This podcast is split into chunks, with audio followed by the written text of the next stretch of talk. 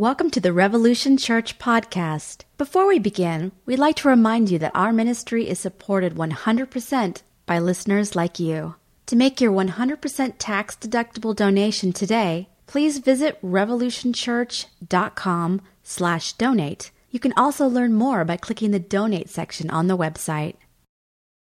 Today I want to talk about Luke 15 and uh, the parables of the lost sheep and lost coin, the prodigal son. Has always been a favorite of mine. It's a lot of ground to cover, so let's just jump into this thing. Um, 51 says, now all, tax, now all the tax collectors and sinners were coming near to listen to him, which is Jesus. And the Pharisees and the scribes were grumbling and saying to the fellows, This fellow welcomes sinners and eats with them. Now, we've covered, I've covered when Jesus went to Matthew's house and Jesus was seating with sinners and everybody, all the Pharisees and teachers got really upset. Like, why does he eat with these people? The New Living says, why does he eat with such scum? And uh, I was like that. And uh, this is something that Jesus did a lot of, and uh, he was he was showing that there wasn't separation between him and the other, because it wasn't an us and them thing. By dining with them, it was building a covenant and showing that there was a covenant there, and so dining was a very intimate moment to share together. Um, it's not like just running out and grabbing food with somebody nowadays. And so, one of the things I don't think we always think about these parables is that they're also Jesus, in a way, rebuking Pharisees. So these stories aren't just like, I'm just going to sit down and tell you a story. He's trying to sit down and say, let me tell you why I am the way I am and why I do what I do. So he told him this parable, which one, he says, which one of you having a hundred sheep and losing one of them does not leave the 99 in the wilderness and go after the one that is lost until he finds it. At this point, I would have been like, me? I, I, I'll just keep the 99. I'm not going to leave. but I don't know what shepherding entails. When he has found it, he lays, his, lays it on his shoulders and rejoices. And when he comes home, he calls together his friends and neighbors, saying to them, Rejoice with me, for I have found my sheep that was lost. Just so I tell you that there will be more joy in heaven over one sinner who repents than over 99 righteous persons who need no repentance. So this is reunion. You have separation, you have reunion. This is a pretty simple story. The second one is, is uh, seems as, as simple too. Or a woman having 10 silver coins, if she loses one of them, does she not light a lamp, sweep the house, and carefully until she finds it? When she found it, she calls together her friends and neighbors, saying, Rejoice with me, for I have found the coin that I, did, I had lost. Just so I tell you, there is joy in the presence of the angels of God over a sinner who repents. Now, repent is often seen as a four letter word for a lot of us because we were probably told to repent growing up, or street preachers like that word a lot repent and they have signs repent the end is nigh you know and you're going oh you know and then you like realize that all that word means is to turn or change of mind change of heart. It's not that scary of a word. For me i thought it meant like fall down on your knees and grovel you know. Beg god to forgive you. You must repent. Um, the bible has a lot of words that have been mistranslated and used against people to hurt them. And uh, to me, it's it's really sad. But one of the two of these, the two first stories here is what's really impressive to me, and what's always been uh, amazing to me, is that there's this seeking out. There's seeking out of the sheep and the coin. There's now giving up. And we've talked often about like people like Jesus draws people to him. You know, you'll hear that. But in these stories, it isn't people being drawn back. It's not a sheep isn't being drawn to the shepherd. The coin isn't being drawn to the person. The person isn't Magneto. That's Magneto catching the coin. Um, it's uh, it's it's the owner of the coin. It's the it's the shepherd uh, is going out and searching and seeking and looking and being drawn to the one that is lost. Is trying to find the coin that is lost. Is trying to find the sheep that has wandered off. And that's something that I don't think we think about. Is that it's almost the opposite of that being that we are drawn to, but that in a way Christ is drawn to us. And if you're anything like me, I would probably say I identify more with the lost coin and the lost sheep than I do with with uh, the ones that have stuck around. And so it's interesting to see that there's this, this no giving up, this constant search, until until the owner has found what belongs to them, until the shepherd has found the sheep that has wandered away. And then there's a celebration. And I love that it says there's celebration in the presence of God's angels, because I was thinking, you know, what's in the presence of God's angels? Well, God, I guess. So there's some sort of rejoicing in that and realizing that, that when you look at verses like love never gives up, never loses faith, endures through every circumstance, you can see that here in that story form. Is it's never giving up. It's constantly seeking us out. The third and final story is the story of the prodigal son. And I remember one time in uh, church camp playing the prodigal son. I was very little, and I forgot my lines. Yeah. And then I remember the teacher being like, mouthing to me my lines, and I was going like, "What? What?" And I was like, "Oh, I was in the pig pen," you know. Anyway, we'll get to that part. A spoiler alert.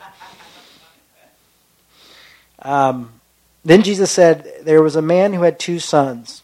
The younger of them said to his father, Father, give me my share of the property." That will belong to me. So he divided his property between them.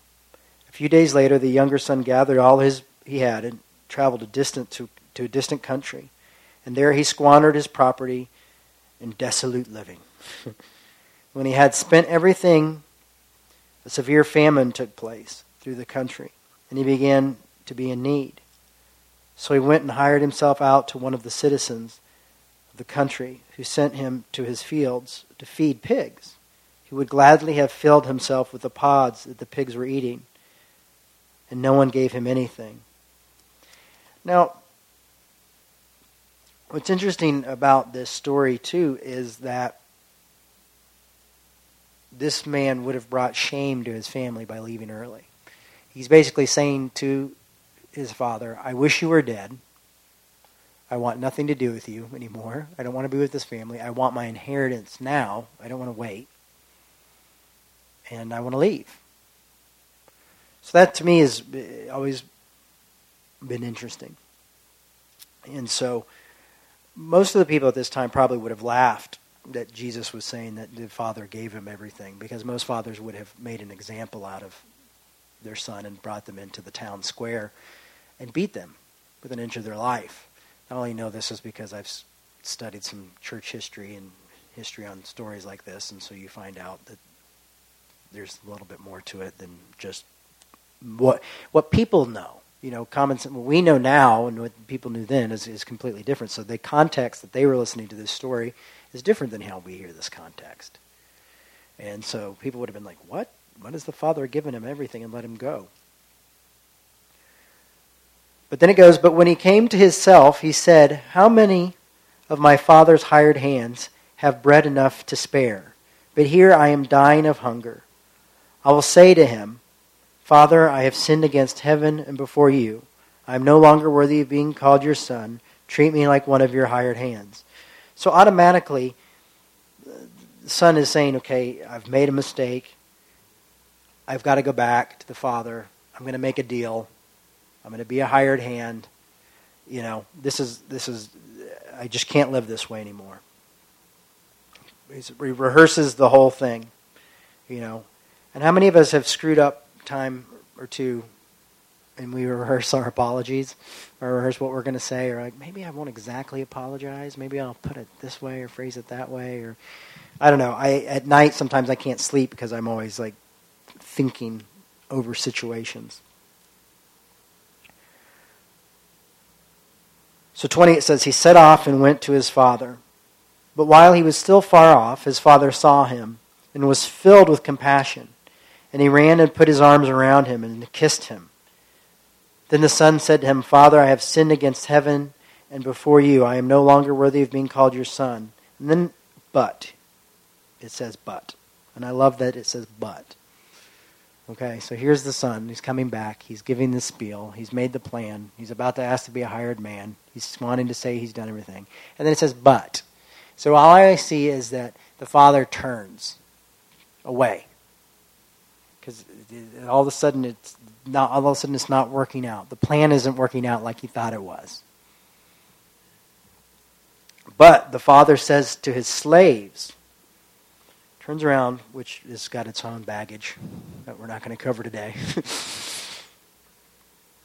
Quickly bring the robe and the best one, put it on him, put a ring on his finger, and sandals on his feet, and get the fatted calf, and kill and let us eat and celebrate. For this son of mine is, was dead and is alive.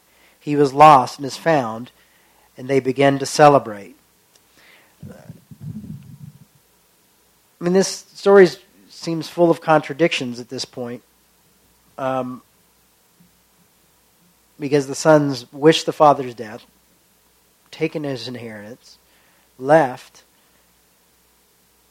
and the son is driven home out of despair.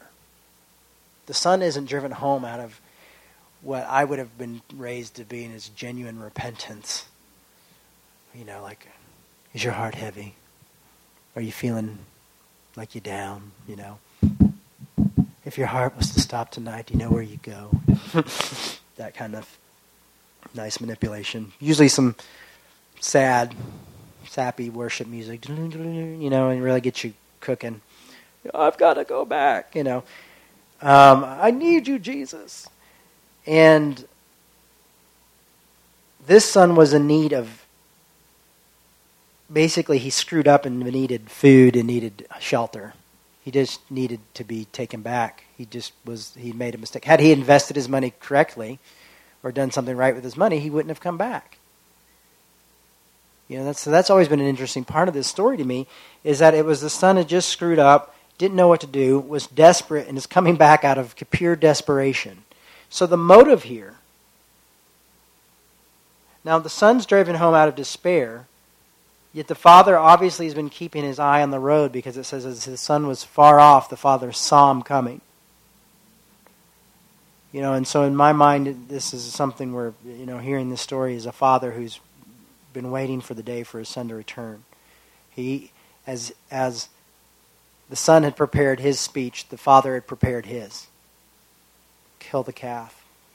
You know, get the the ring, get these things. Let's celebrate. My son was gone and now he's returned. So the father keeps his eye on the road. Now look at these, you know, look at these stories. Oops, sorry. You've got this relentless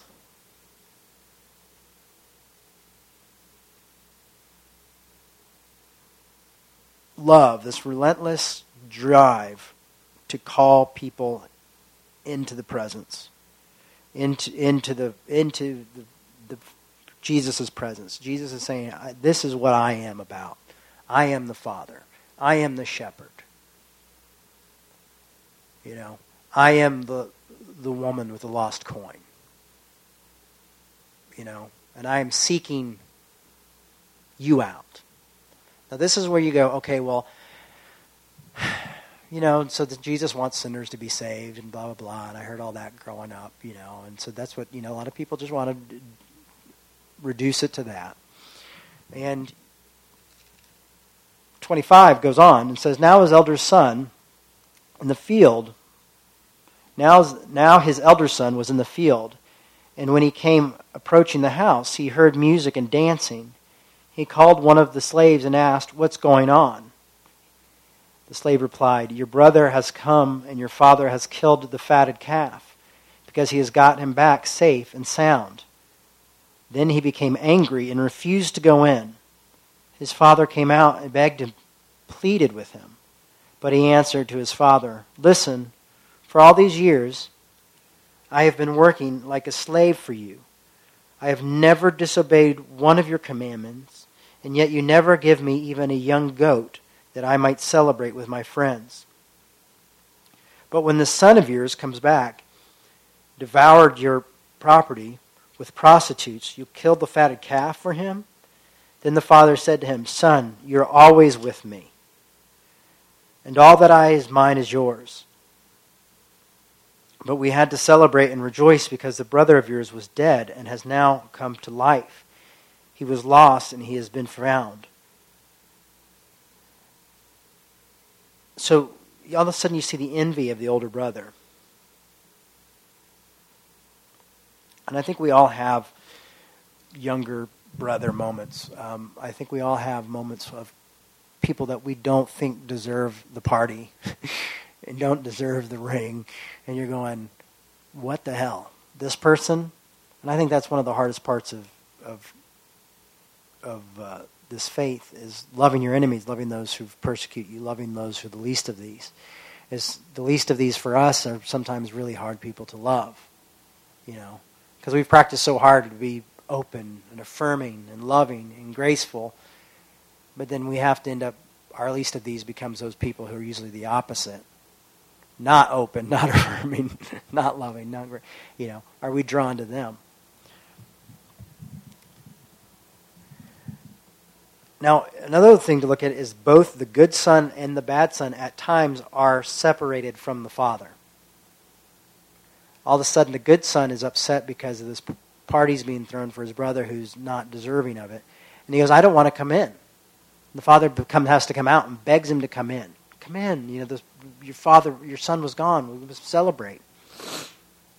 And he goes, No, but look at all the good stuff I've done. I've done this and this and this and this. And the father's going, Great, you know, and I appreciate all that. And everything I have belongs to you. But your brother's back, and we have to celebrate and you look at the good works here, and this much like the Pharisees who are coming up and saying, Why is Jesus eating with these people? Jesus is trying to say to the Pharisees at this point, You guys, you're already in. I love you just as much. But you've ignored your younger brother. And that's what Jesus is saying to the Pharisees. These are your younger brothers. These are your lost coins. These are the lost sheep. You're the 99 other. You're the other coins. But their good works says, Oh, I've done it. I've done enough. I've done so much that I should be, you know, I should be celebrated.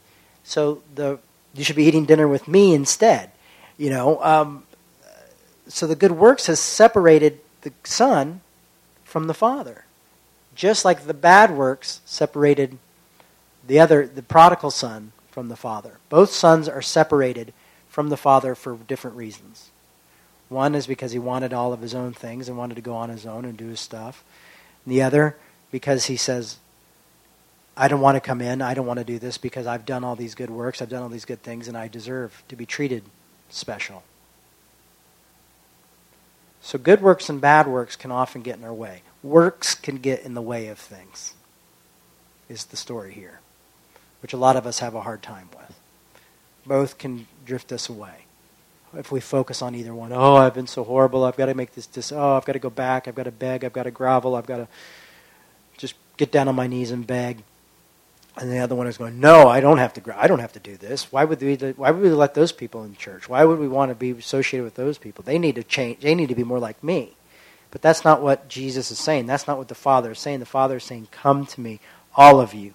I'm seeking you out. I'm never giving up. I'm not losing faith. I'm seeking you out even those who are the closed minded ones, I'm saying, you belong to me as well. Even those who aren't willing to show grace, he's saying, you've belonged to me this whole time. But you're missing the bigger picture here.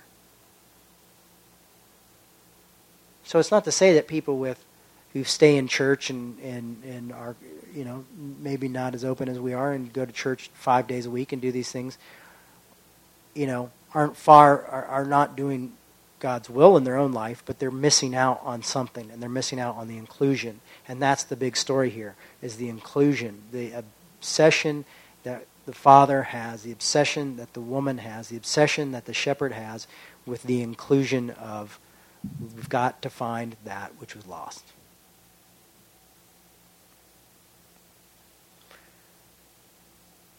So I've never thought about a magnet being the magnet of being having being Christ drawn, having Christ drawn to me. Because even in any other thing, you know, you're, you know, you're saved by grace, not by works. But it's either you're predestined, or you know, or you're, or you're drawn to Christ. But you never hear that say people say, "Well, Christ is drawn to you."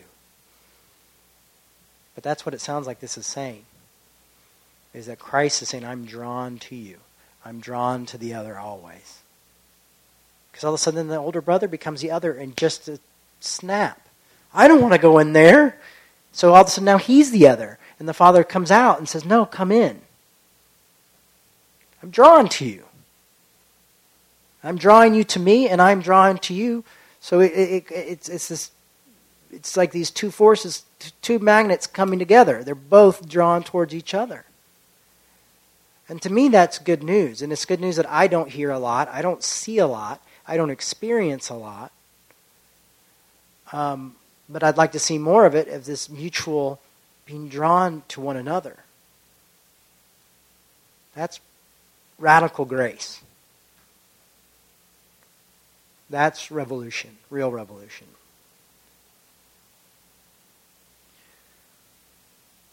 So we all have a prodigal brother, and some of us almost have the good brother too. thinks we don't have we don't deserve a place at the table. But the fact is is that in this book, in these stories, motives aren't the issue. Um, it challenges us to ask us, are we being unforgiving of people we can't stand? So we shouldn't do that. We should be forgiving. We should be willing to that. You know, are we full of contradictions? It asks us that. It shows us the difference between existence and separation. Um, it shows us God's call to be unified with us and reunified with us.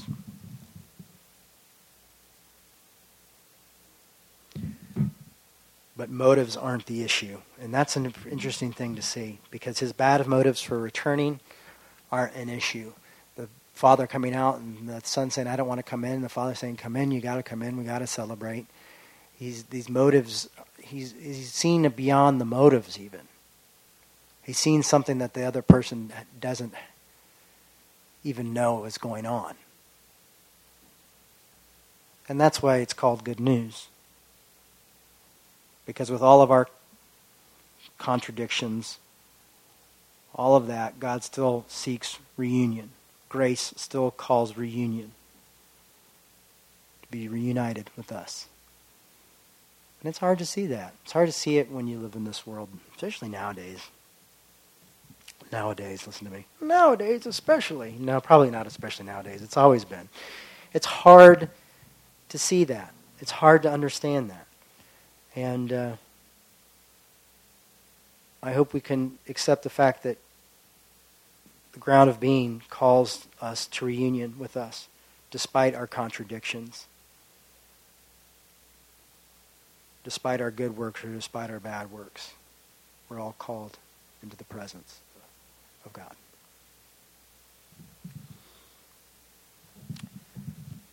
Thank you very much. Now we'll play the music. The organist. Oh no. um, I'm gonna real quick reminder. We don't have service next week. Um, we have an offertorium out of my hat. If you want to give, that's great. If you don't, that's fine too. We'd rather have you than your money. Um, we just we're a nonprofit. I don't have the card here, but you know, if you want to, if you write a check, you can be, you can be uh, get a tax write-off. Or if you go online to revolutionchurch.com and donate there, you can also donate online and uh, that. But we're a nonprofit, so that's how we survive. But don't forget, we don't have service next week. So that goes for all of us here and all of us online. Um, I'll be bowling, bowling for dollars. So get outside, enjoy the weather, and uh, make sure you say hello to each other before you go home.